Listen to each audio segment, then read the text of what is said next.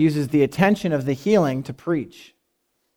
He uses the attention of the healing of the lame man in order to preach in the temple.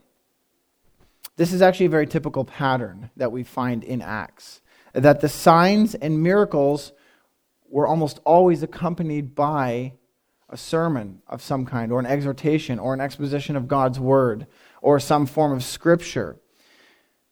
We see later, written in Romans chapter 10, there's this verse that says, Faith comes by hearing, and hearing by the word of God.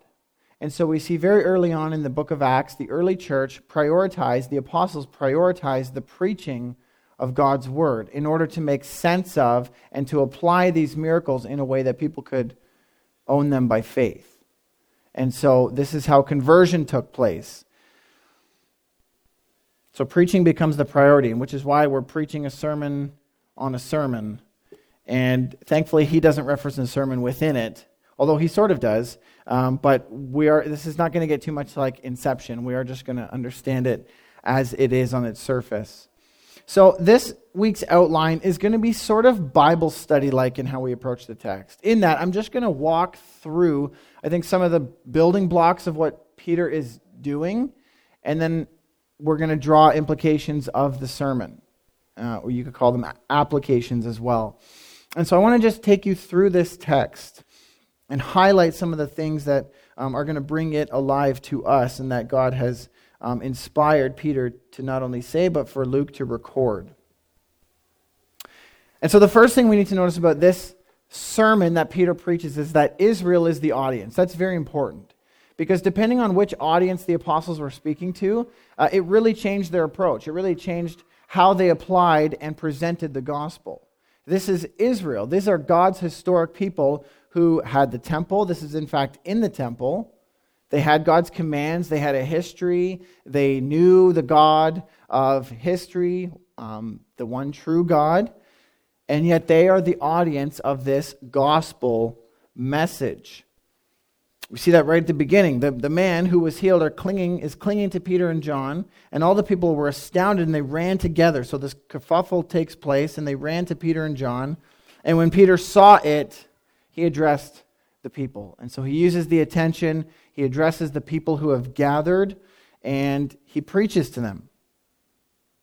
Now, the first thing he says is, Men of Israel. Why do you wonder at this? So he addresses specifically Israel, the nation of Israel, who is, I mean, as we saw last week, the Gospel's first presentation happens in Jerusalem, the capital of Israel. A lot of Christ's preaching centered around the temple what would become of the temple, the, the reference to the new temple being his body. He referenced the destruction of the temple. The whole seedbed of Christianity is Jerusalem, the temple, Judaism itself. And so Israel is this first audience. The whole Christian story, the, the beginning of it, takes place in the geographic region of Israel and its surrounding um, towns and villages and, and, and so forth. And so Peter says, Men of Israel, why do you wonder as if by our own power we have made this man walk? And then in verse 13, he says, The God of Abraham, the God of Jacob, and the God of Isaac, the God of our fathers, glorified his servant Jesus. And so that reference there is very important. He uses the familiar title of God to Israel to explain what's going on with the miracle. In other words, Israel, this is not some offshoot, random act of some powerful men. This is the same God that you have been worshiping for thousands of years. This is the God of Abraham, Isaac, and Jacob. This is your God who's doing this work. He talks about glorifying Christ. But first, we need to recognize that he's using this very familiar title for Israel. He says, as if it might be our own power. Uh, one of man's worst tendencies, and we read about it in Psalm 118 to open, one of man's worst tendencies is to put confidence in man rather than God. We just read about that, didn't we? It's better to put your trust in God than in princes. And so the natural tendency of Israel is to gather around Peter and say, Wow, you're so, this is amazing. What power you have. And he says, You would be foolish to think that it's because of me. It's your God who did this. It's your God. This is something that you should understand, Israel. And one of the things I think that we saw as a pattern through the Gospel of John is that one of Israel's big problems was the closeness of God that Jesus brought. They were very uncomfortable with the idea of God being among them. Israel, throughout its history, had always had a mediator of some kind. They would have a prophet or a judge or a king, somebody who stood between them and God. So they never really had to deal with God face to face, close up. It's more comfortable with God off in some distant place where we can't see. And when Christ brings that close, it can become very offensive because he exposes us and he demands worship in a way that the receiver cannot hide. And so Israel was always very uncomfortable, the leaders especially, with this God among them. Jesus particularly said, especially um, there's this passage in Luke 10 9 where he sends out his disciples and he says, Heal the sick. And when that happens, the kingdom of God has come near. Say that to people. Say God's kingdom has come near when you heal them. And so there's this real sense that God is, is invading the personal space of humanity if we're entitled to such a thing. So there's a closeness of this God of Abraham, Isaac, and Jacob, which Israel had once thought of as being distant, as being off, as being sort of a mediated power. And then we have Christ himself come, claiming to be the Son of God uh, himself. And as we know, Christ was crucified on account of his claims. And then Peter says that this God glorified his servant, whom you delivered over to Pilate. In other words, this Savior, this carpenter, this itinerant preacher from Nazareth, has now been glorified by your God.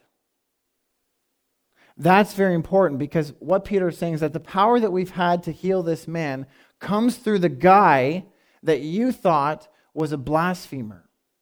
It has come through the guy that you rejected and you said has no place and you crucified and put to death. Your God has glorified him. So if you claim to worship God and yet reject Jesus Christ, he's saying you are not on the side of God. You are not on God's team because God has glorified this Son, this Savior.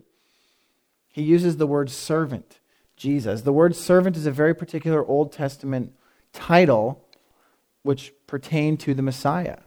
When Israel would read through their Bible and see, you know, my servant, in Isaiah 53, we see the servant. We also see it in uh, 2 Samuel, I believe, where it talks about um, God's servant reigning and God's servant being put on a throne. This is a title for the Messiah. And so Peter is saying, make no mistake, this Christ whom you crucified is that Messiah. He is that figure that you were waiting for throughout the Old Testament. And so what Peter does is he anchors the miracle of the man in the reality of Israel's God of Abraham, Isaac, and Jacob. That this is not something broken off from your God. This is your God working in history now through the name and power of Jesus Christ, which has been made known. So Israel is this audience. They are the ones with the history of God. They know, they should know and be familiar with these phrases and these titles, and Peter is reminding them. And an important reminding work comes next. The next thing that Peter points out is that Israel is also guilty. He points out their guilt. Interestingly, a man was just healed. You would think that Peter now would jump to a sermon on healing, right? I mean, God just did it. Wouldn't this be a fantastic opportunity to say, now everybody else, come on down who wants to get healed? Is something broken in your life? Do you have a relationship that needs fixing? Do you have a sickness? Well, come on down because God's vending machine is open. Come on down for a healing. He doesn't do that at all. He does not jump to the blessing and richness and refreshment of God yet. He uses the attention of the healing to bring about this message, this gospel message. But the gospel message does not get to the healing yet. He highlights Israel's guilt. He highlights Israel's guilt. This is important because they had God's law. They believed that they were defending God. They believed that they were worshiping God by killing Jesus Christ. Because Jesus, if he's threatening God's authority, well, we need to put him to death, just like the Old Testament law says. If one blasphemes, put him to death. And so Israel thought they were worshiping God. And yet, what did they do? They did the opposite. They committed an awful miscarriage of justice. And Peter points that out. You delivered over and denied in the presence of Pilate when he had decided to release him. So he's saying, Your ruler decided to release Jesus and you denied him. You denied Jesus the, the simple earthly justice that was rightfully his. You denied the holy and righteous one, and you asked for a murderer to be granted for you. So, do you see how he contrasts these two characters? You denied the holy and righteous one, the Son of God, and in exchange, you asked for a murderer. On a very basic level, this is just terrible miscarriage of justice. This is an awful uh, misapplication of the law. And Israel, of all people, should know justice. I mean, they should be the ones saying, we can recognize righteousness and evil very clearly. Let the evil one stand trial and let the innocent one go. That's basic, especially, especially you know, now in our Western world where we expect basic justice. Israel could not even do that. Peter highlights their guilt, he highlights their failure, and he, he highlights the magnitude and the irony of their error. He says, You killed the author of life. You killed the author of life. John chapter 1 says that uh, Jesus was there in the beginning, he was the Word. He says, John says, all things were created through him. There's not anything made that was not made through Christ. Jesus himself is the author of life. He's saying this was God himself, present with God the Father at the very beginning. This is the deity, the, the, the one true God among you you denied, and you asked for a murderer in his place. He highlights their guilt. So amazingly, not only have they sinned against basic justice, they have failed on a very practical level. Peter is saying they've also opposed themselves against God. They've not just failed to carry out justice, but they've set themselves against God and his servant by doing this. This was not just any innocent man that they denied justice to. They cried out for the crucifixion of the Son of God.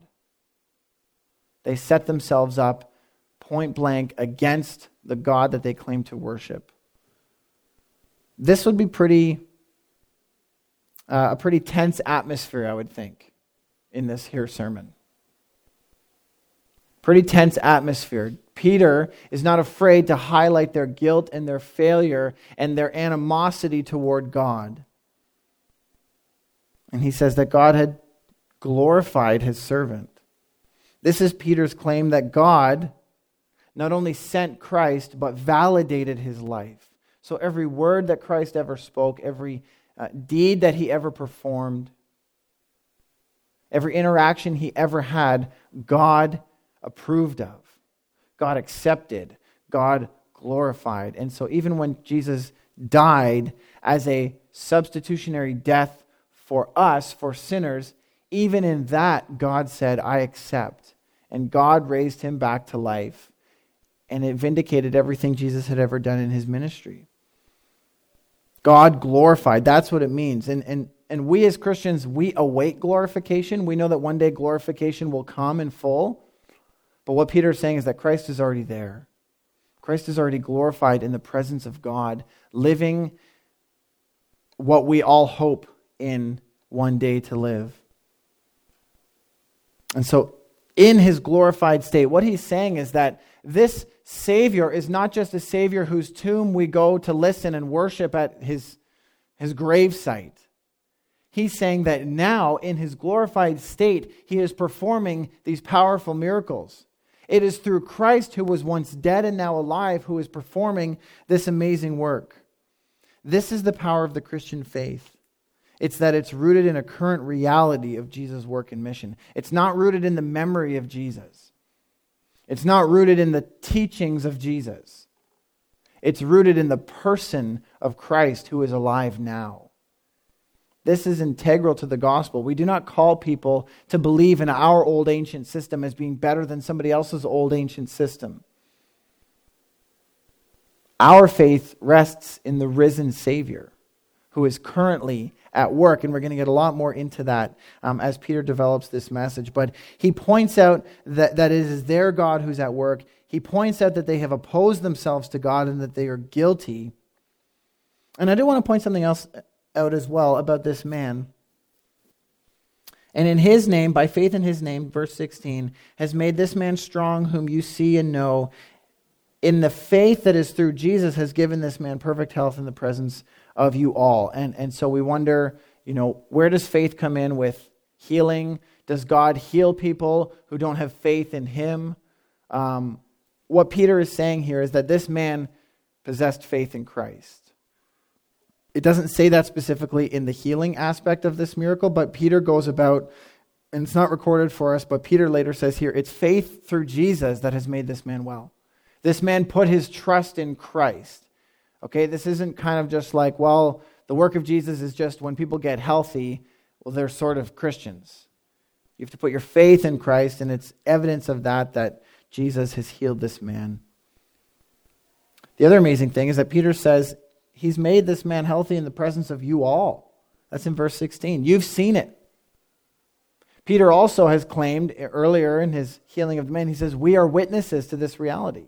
We are witnesses to the risen Savior. We saw him not only die, but we have seen him since. We are witnesses to this. And so far as I can tell, there's no adequate rebuttal all throughout Scripture. There's a lot of opposition, but there's no good rebuttal for the witness of these truths. The unbelieving Jews didn't say, oh, that man was never healed, because it happened in public. And so Peter is continually attesting to his witness and calling them to also witness the work of God. He's saying, This happened before your very eyes. What are you going to do about it? Nobody had a rebuttal for the work of Christ. Peter is drawing attention to that. Verse 17 Now we come to the demand and the command of the gospel. The command of the gospel. So Peter calls out their heinous sin, um, perhaps the most tragic sin ever committed in human history. He points out their sin and their failure, and Peter acknowledges a profound reality. I know, brothers, that you acted in ignorance, as did your leaders. I know that you acted in ignorance. This is a pastoral, and I would even say a priestly recognition and sympathy that Peter has with these people. He doesn't just slam their sin on top of them and say, How could you? You are so wicked. In a priestly way, he acknowledges their ignorance. He says, I know that you did this without the Holy Spirit's guidance. I know that you did this ignorant of God's truth. You didn't understand the scriptures the way you should have. You totally blew it, but you were ignorant. This is beautiful uh, because it recognizes the default position of everyone ever. And as we think about people and as we look at people's lives and we're so tempted to judge and become frustrated and we want to slam their sin down on them, people who don't have Christ are acting in ignorance. They don't know the way. When, when God sent Jonah to Nineveh, he said, They are a people who don't know their right hand from their left hand. They're in darkness. They need light. They need me. They need revelation. They're ignorant.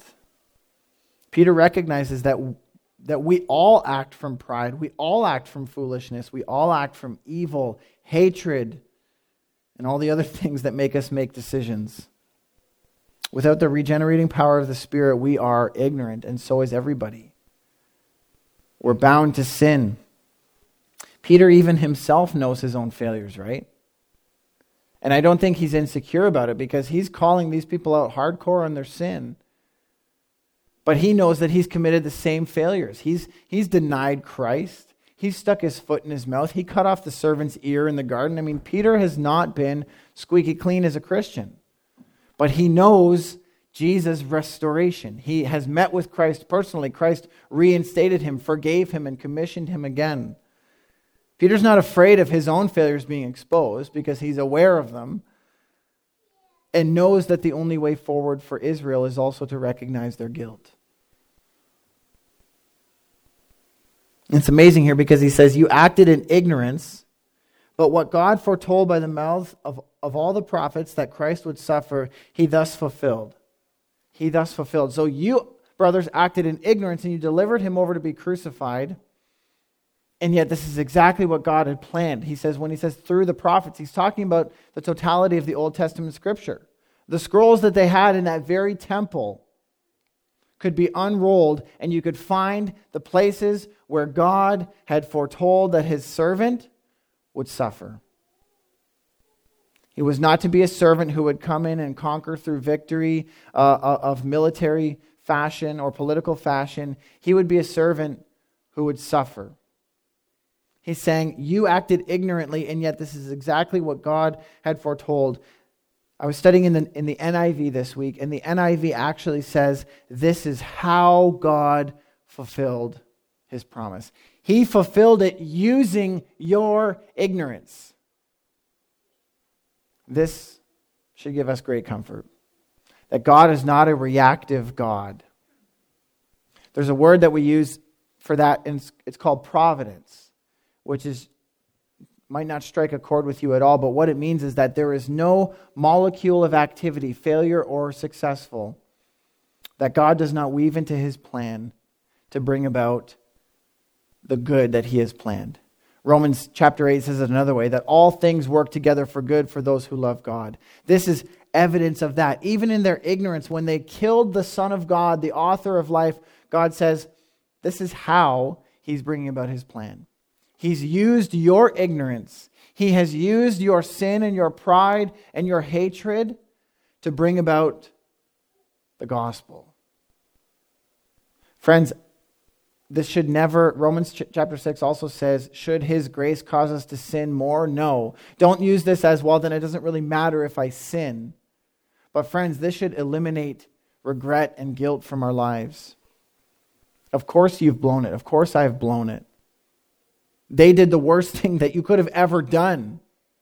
And yet, Peter says that's how God is fulfilling his plan. He's using your ignorance to bring about his glory. And so we should trust in and, and give thanks to a God who is powerful enough to use the worst things about our lives, the worst failures we've ever committed. God is powerful enough to use them to bring about good. The best thing that any other religion can say is that, well, you know, at least it's in the past. Or hopefully everything happens for a reason in some vague way. But God actually says it's not just that it happened and you have to live with it. It's actually a piece of my plan. I'm actually using your failure and your garbage to bring about my plan. So, friends, don't have regret. Don't look back and say, if only this or that, and hindsight's 2020. Uh, but there's two kinds of sorrow. First or Second Corinthians says that there's two kinds of sorrow. You can look back on your sin with worldly sorrow, and maybe not even your sin, but others' sin, and just say, that, that just, that's the worst because it hurts so much. It's worldly sorrow. It, it's, it's maybe sorry because you got caught, or it's sorry that you lost your job. You're sorry in some way because of your sin because it just cost you. That's the kind of sorrow that just leads to death. But there's another kind of sorrow, and it's sorrow that leads to life. It's to look back on your failure and say, Only God can save me. That's the kind of sorrow that leads us to repentance. And that's the kind of sorrow that Peter is drumming up in them. He's pastorally pointing them to their failure, not so that they'll wallow in guilt and, and self loathing, but so that they will reach out to the Savior. So that in their sorrow, they will cling on to the only hope that they could possibly have. Because, this is right in our text, Although God literally used their sin to bring about his plan, they are still responsible for it.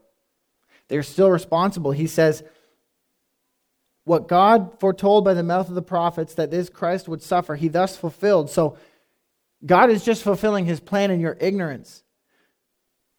Verse 19 Repent therefore.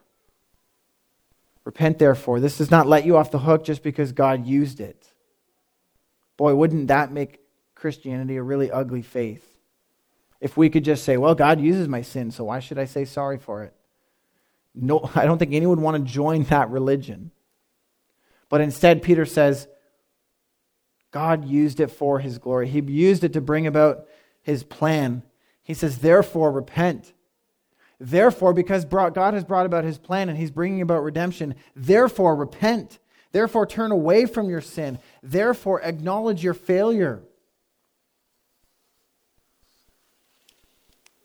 He fulfilled it. And so turn back, repent, that your sins may be blotted out, and that times of refreshing may come from the presence of the Lord. And so when he, when he tells them to repent, he says that God is promising to blot out your sin and to bring refreshing from his very presence. This word, uh, blotting out, is a word that, that, that envisions and pictures ink being wiped from a page. To blot out your sin, literally to erase its record. Colossians 2:14 I want to read for you. It speaks exactly in those terms. What did God achieve through Jesus Christ on behalf of his people?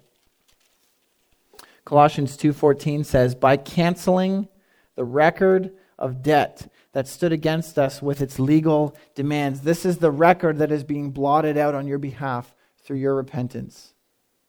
Some of us are afraid to repent because we think it just further highlights our sin.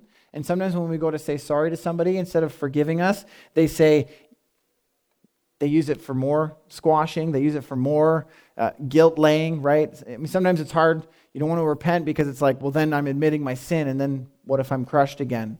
But in, in the scriptures, when we repent to God, He does not hold it over our head. He does not say, yeah, absolutely, and don't forget about this. When we repent, it says that He blots out our sin. He cancels the record of debt. He wipes it away like it never existed. He eliminates what you owe Him because of your sin. He cancels out the certificate of debt. In other words, your record is clean. You are at even par with God. You do not owe Him anything despite your terrible sin against Him. Israel knew, they understood sin perfectly something that we kind of have to even explain to our culture a little bit. I think the concept of sin has been sort of diluted and, and lost in our culture, but Israel understood it perfectly. You know why? Because they had the priestly system. Again, this morning we, we read, Let the house of Aaron say, His steadfast love endures forever. Um, uh, the house of Aaron was the priestly house. Those who would sacrifice the animals, take the blood, sprinkle it on the curtain of the holy place, and by the blood of animals sacrificed for themselves and for the people would go into the presence of God to offer incense, to worship God. It had to be done year after year after year. It was a reminder of sin, but it never took away their sin. Hebrews tells us that the blood of bulls and goats can never take away for sin, can never atone for sin. Your sin is still with you if all you have is animal sacrifice. Israel understood that sin was a terrible and clingy problem. It wasn't just going to go away with one giant sacrifice of a bull, it couldn't cleanse your conscience. And yet, what is Peter offering to Israel here? Repent, and your sin will be blotted out. It'll be erased, it'll be wiped away forever it'll bring refreshment. And so, I, what I'd like you to do, if you have a pen, if you like to write in your Bible or just write it in your notes, circle the word repent. This is for you, Dustin, by the way, wherever you are. Circle the word repent, and then circle the word refreshing, and draw a line between them. We have got to get this in the church. We have got to understand this. We have got to embrace this that repentance should not lead to guilt with God in charge and with the work that He has done in Christ, repentance brings refreshment. So often we hold on. We don't want to admit our guilt. Sometimes before God, sometimes before people. We hang on to it because we are afraid of what it'll feel like to admit our guilt. We're afraid of the feeling of the consequence of those sins. We're afraid of the shame that it will bring with the person that we're confessing to or repenting to. We're afraid of that, that terrible feeling. Circle repentance and refreshment. They're connected. He says, Repent so that refreshing may come from the presence of the Lord. In the Bible, repentance, sorrow over sin that leads to repentance, brings life. It brings life, it does not bring death. We do not go and sacrifice an animal and wallow in the guilt of our sin. We repent and we're given freedom. We repent and we're given refreshment. This is what he's saying to Israel, who knew the sacrificial system. They knew what guilt felt like. For thousands of years, their sin was never atoned for until Christ came. And he's saying, now you can have refreshment from the presence of the Lord. Again, it's through Christ that this refreshment comes. It's not through political reform or military victory, which is actually proof in it's, it's proof in our text. We see that because it says that he's on a heavenly throne right now. So there's a twofold fruit of this gospel repentance. Number one is that it provides finality on the question of guiltiness before God. Gospel repent, repentance puts a period at the end of the sentence discussing guilt before God. Your sin will be wiped away, blotted out, gone, canceled through repentance. Number two, it will bring about positive and restorative conditions in the wake of Jesus' reign in your life. Refreshing will come from the presence of the Lord. Acts 2:32, which we just looked at a few weeks ago, Peter gives a similar message and he says, "Repent and you will be given the Holy Spirit." In this one, in a parallel exhortation, he says, "Repent and times of refreshing will come." So these are these are kind of co offerings from God. Repent and the Spirit will come into your life and fill your soul and your heart and your mind with him. And also repent and times of refreshing will come. And so, our possession of the Holy Spirit through repentance is going in some way to bring about this refreshment. Jesus said in John 7 38, He said, Whoever believes in me, out of, out of his heart will flow rivers of living water. Not just in. You see that? Whoever believes in me, out of his heart will flow rivers of living water. And so, your repentance and your refreshment in the Lord will bring refreshment to others as Christ reigns in your life and you, by wisdom, apply his law, refreshment will flow from your life to others. You will be a blessing to other people. Not all the time. You'll still mess up. You'll still make people mad sometimes. But, but God, from your heart, will give his living water to others.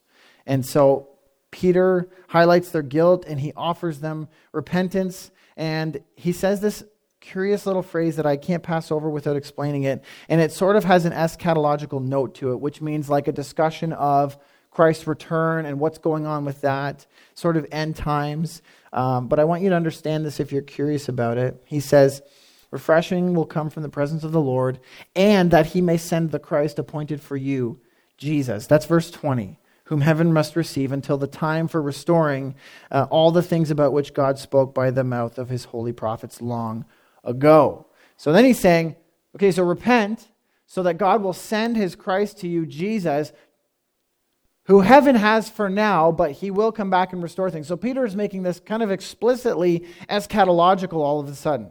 In other words, he's making explicitly about like what the long-term plan is. What the long-term plan is about this. And here's how best I can understand that. Because hasn't Christ already come? Like, what's the deal with like repent so that the Christ may be sent to you? He already was sent, and he actually just went up to heaven like a matter of a couple weeks ago, maybe. I don't even know. I mean, he just left. So, why is Peter promising the return of Christ? Well, for Israel, we have to remember that the Messiah, the visions of the Messiah was to provide safety, freedom from their enemies, worship God without fear of the enemy, which we looked at on Christmas Eve uh, secure borders, uh, plentiful fruit and provision, and it was a vision of a really secure, prosperous kingdom. And in some senses, that wasn't fully delivered in an earthly sense to Israel at that time. And so, in their minds, they're kind of thinking, well, what is the Messiah actually supposed to do? And this is partly why they didn't recognize him, was because they didn't receive the reality that the kingdom was not purely an earthly kingdom. It was not from the earth. It was on the earth, but not from the earth. And so there's this sense where the kingdom has come, but it's not yet fully here. That's something that we, we kind of have to live with as Christians today that the kingdom is here, it is near, it has come, but it's not fully yet here. And, and Peter makes that explicit when he says, Heaven must receive until the appointed time where he brings about the full restoration. And so I think we can look at these terms refreshment and restoration as different degrees of the same plan. Refreshment is the giving of the Holy Spirit. It's the ability for us to follow God's law and to, and to do good on the earth, to bring about his kingdom, to, to love the poor and to love the downcast and to offer the gospel, and that the Holy Spirit would keep us from sin. These are the times of refreshing that are right now. The refreshment is like the appetizer to the meal which is the restoration of all things, the final restoration that Israel was looking for, where anyone who denies God will be destroyed. There'll be no presence of evil. There'll be no more yin and yang. There'll be no more conflict of good and evil. Evil will be gone in the final restoration, as will death, dying, sadness, anything to do with sin will be gone. And so we are still awaiting that time of restoration. This is what I mean by Peter making this eschatological. What is the timing of all of this? Well, the, right now, we're in the presence of a refreshing time. That the Spirit is now among God's people. But then there's this note that heaven will keep him for a time. There's a specific reference to time there. Heaven will receive, verse 21, until the time of restoration for all the things about which God spoke in the prophets. And so when that time is full, 1 Corinthians 15 mentions this as well that he is in heaven right now. As we are preaching and praying this morning, Jesus is in heaven reigning from his throne. And the Bible tells us that he is subjecting all things under his feet. But not all things are subject to him yet. Full restoration is not yet, but Christ is gathering his enemies under his feet. And one day, the last enemy to be destroyed will be death. So even God's own people will no longer face the enemy of death in this kingdom. It will be an eternal kingdom. That restoration we are still waiting for. But what is this about his return? Repent so that Christ may, uh, God may send his Christ to you. Hebrews tells us that Christ is coming a second time, not to deal with sin, not to hang on a cross the first time, like the Lamb of God taking away our sin, but to judge to raise the dead, to give final judgment, and to bring about final restoration. That is Christ's second coming. We all believe that Christ is coming a second time. But Israel has a particular role, and this is where I'm going with this. Israel has a particular role in that timing. This is why this instruction came particularly to Israel repent so that God may send his Christ to you, who is Jesus. Romans 11 invites us into this mystery. Paul says in Romans 11, I do not want you to be unaware of this mystery. Some of the people of Israel have hard hearts, but this will only last until the full number of Gentiles have come to Christ. Then all Israel will be saved, Paul goes on to say. In other words, when you see a great spiritual revival among national Israel, as in blood born Jews, when you see a revival to faith in Christ, we will know that the completion of the gospel work to all nations has been completed.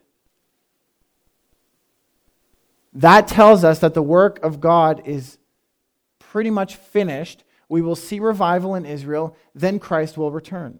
This is why when Peter says to them, Repent so that God may send his Christ, what he's saying is that when Israel repents en masse, when Israel repents largely as a nation to Christ, then will the Christ come again.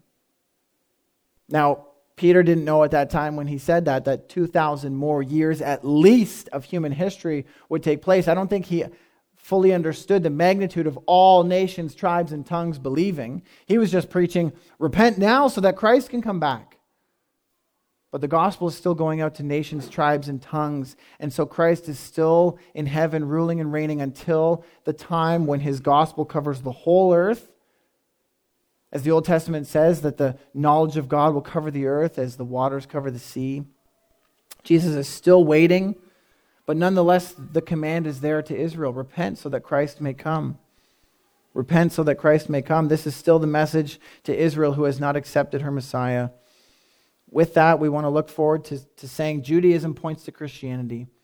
He mentions Moses here, and he says that uh, Moses said, The God, that the Lord God will raise up for you a prophet like me from your brothers, that you should listen to him in whatever he tells you. This is from Deuteronomy chapter 18. Moses is saying to Israel, a new prophet will come up.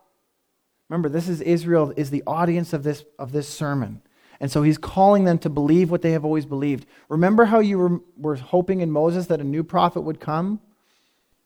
And in Deuteronomy chapter 18, it specifically says that they asked for a prophet who was not like the fire.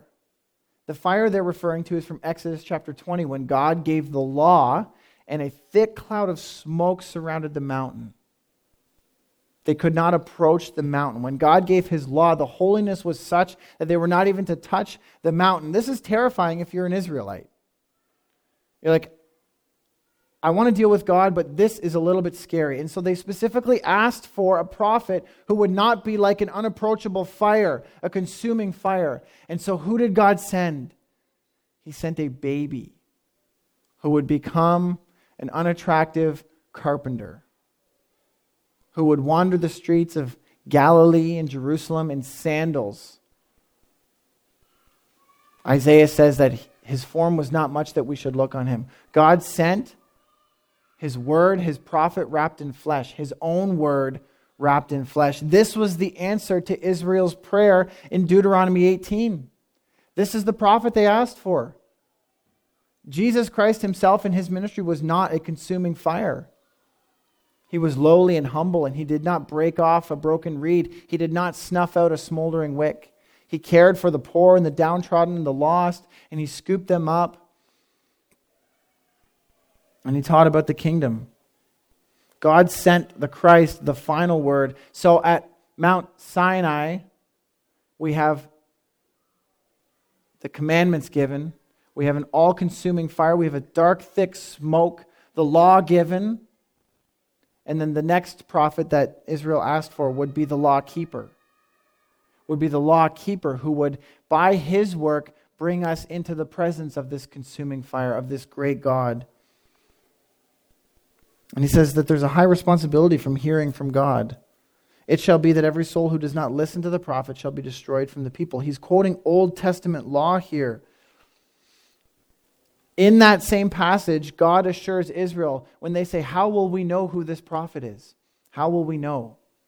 He says to them, If the word that they speak does not come to pass, then don't be alarmed. Yet when we look at the life of Christ, what he's saying is that Israel needs to recognize God has vindicated and validated everything Jesus ever did. Jesus is that prophet. He is that prophet. He's the final and singular word from God. And so, what Peter is saying to them is if, if you thought ignoring a prophet was a bad choice, ignoring Jesus Christ is fatal. You will be cut off from your people. Ignoring Jesus Christ is fatal. What Peter also says is that all the prophets looked forward to these days in verse 24. They all spoke from Samuel to those who came after him. They proclaimed these days. So, Israel, read your Bible. This is what it's all about. Christ resurrected, reigning now, bringing refreshment. This is all what your faith was about. Christ did not come and fork God's salvation plan into two. Like now he's got Christians and Jews, and there's got a different plan for each one. The days of the church, the days of grace, are what the Old Testament promised. And he talks about the, the blessing to Abraham, which is the marquee promise of all of Israel. In your sons, uh, you are sons of the prophets and of the covenant that God made with your fathers, saying to Abraham, In your offspring shall all the families of the earth be blessed. And God, having raised up his servant, sent him to you first to bless you by turning every one of you from your wicked ways. The blessing that God is giving Israel now is the chance to repent. When he spoke to Abraham, in you all the nations will be blessed. What is that blessing? It's the hearing of God's word, it's the hearing of the gospel and the chance to repent. It's the chance to turn to God. And so God is fulfilling his promise to Israel. He offered them salvation before he did the Gentiles. Do you see how God is so kind? Although, this, although salvation in the gospel went to the, all nations, they were the first to know. Jesus appeared first to them in their towns, to their people, in the synagogues, in the temple. Jesus first came to his people John chapter 1 again says, He came to his own, and his own did not receive him. Romans chapter 2, Paul says, There will be glory and honor and peace for everyone who does good, to the Jew first, then the Gentile. God kept his promise to Israel. He sent them salvation. He offered them the chance to believe and repent and be saved and be refreshed. To be refreshed. And now they have been partially hardened so that we, undeserving Gentiles, could believe. We, do not, we did not earn anything with God. Our forefathers did not follow him. We are heirs of the gospel because of grace, because we've been grafted in. So, what are our three implications? So, Peter preaches this message of refreshment and repentance to Israel, saying, In Christ will you be blessed. Number one implication the gospel is for sinful people. Uh, notice that this message comes when the people gather around Peter. The gospel is for real people with real problems. He notes their sin, but he assures them with God's hope. The gospel is not an abstract set of propositions or acknowledgments, but it's the real interaction between a real God and real people. The gospel is for those sinful people. Despite their awful sin, the gospel still goes to them first. The people who sinned by, by crucifying Christ, the gospel went to them. And that's draws us to our second implication is that the gospel is grace. It is jaw dropping that Peter can say that they killed the author of life, so therefore repent and turn to God. They killed God's son. And he says, You know what you need to do? You need to turn back to God and repent. If, if God were a God of our own imaginations, this sermon would have read a lot more like, You killed God's son, and so it's a matter of time before he will obliterate you. But the instruction is, You killed his son, therefore you need to turn to him. Why would anybody expect anything but wrath when they turn to God after committing the most evil sin they possibly could have? Why would you expect anything but total wrath Sometimes my kids, when I catch them disobeying and I ask them not to go past there in the yard or something, and I go out and I say, Come back in the house, and they know exactly why, and there's this grief that comes over them.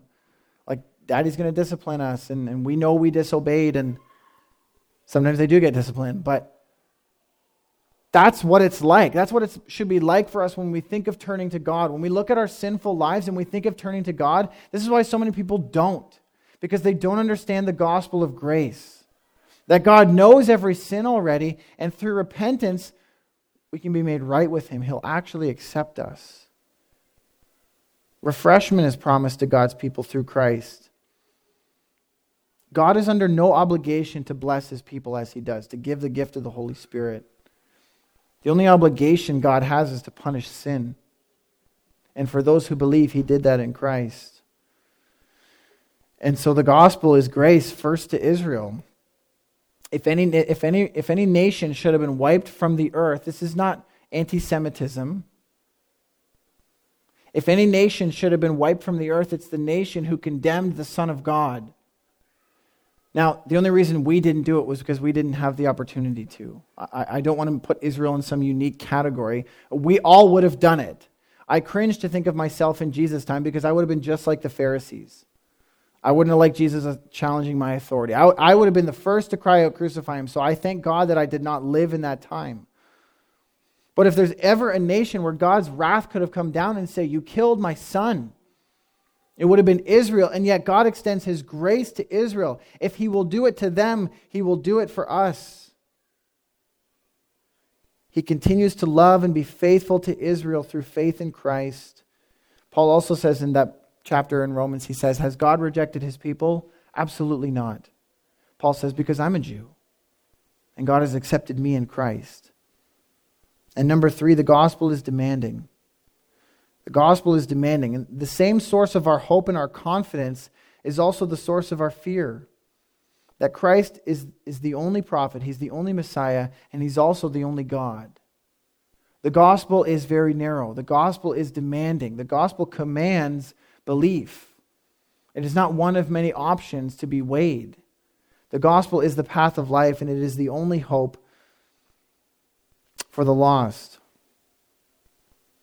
God's ways have continued on. It says that if you ignore the prophet, you shall be destroyed from the people. That is no less true in Christ. Christ is God's prophet. He is God's son. He is God's servant. He is God himself. If you ignore this Savior, you will be destroyed from the people. There is no hope for those who reject the gospel. And so men and women must believe, they must repent, and they will be saved and refreshed. There is an expectation not of wrath, but of refreshment for those who would repent.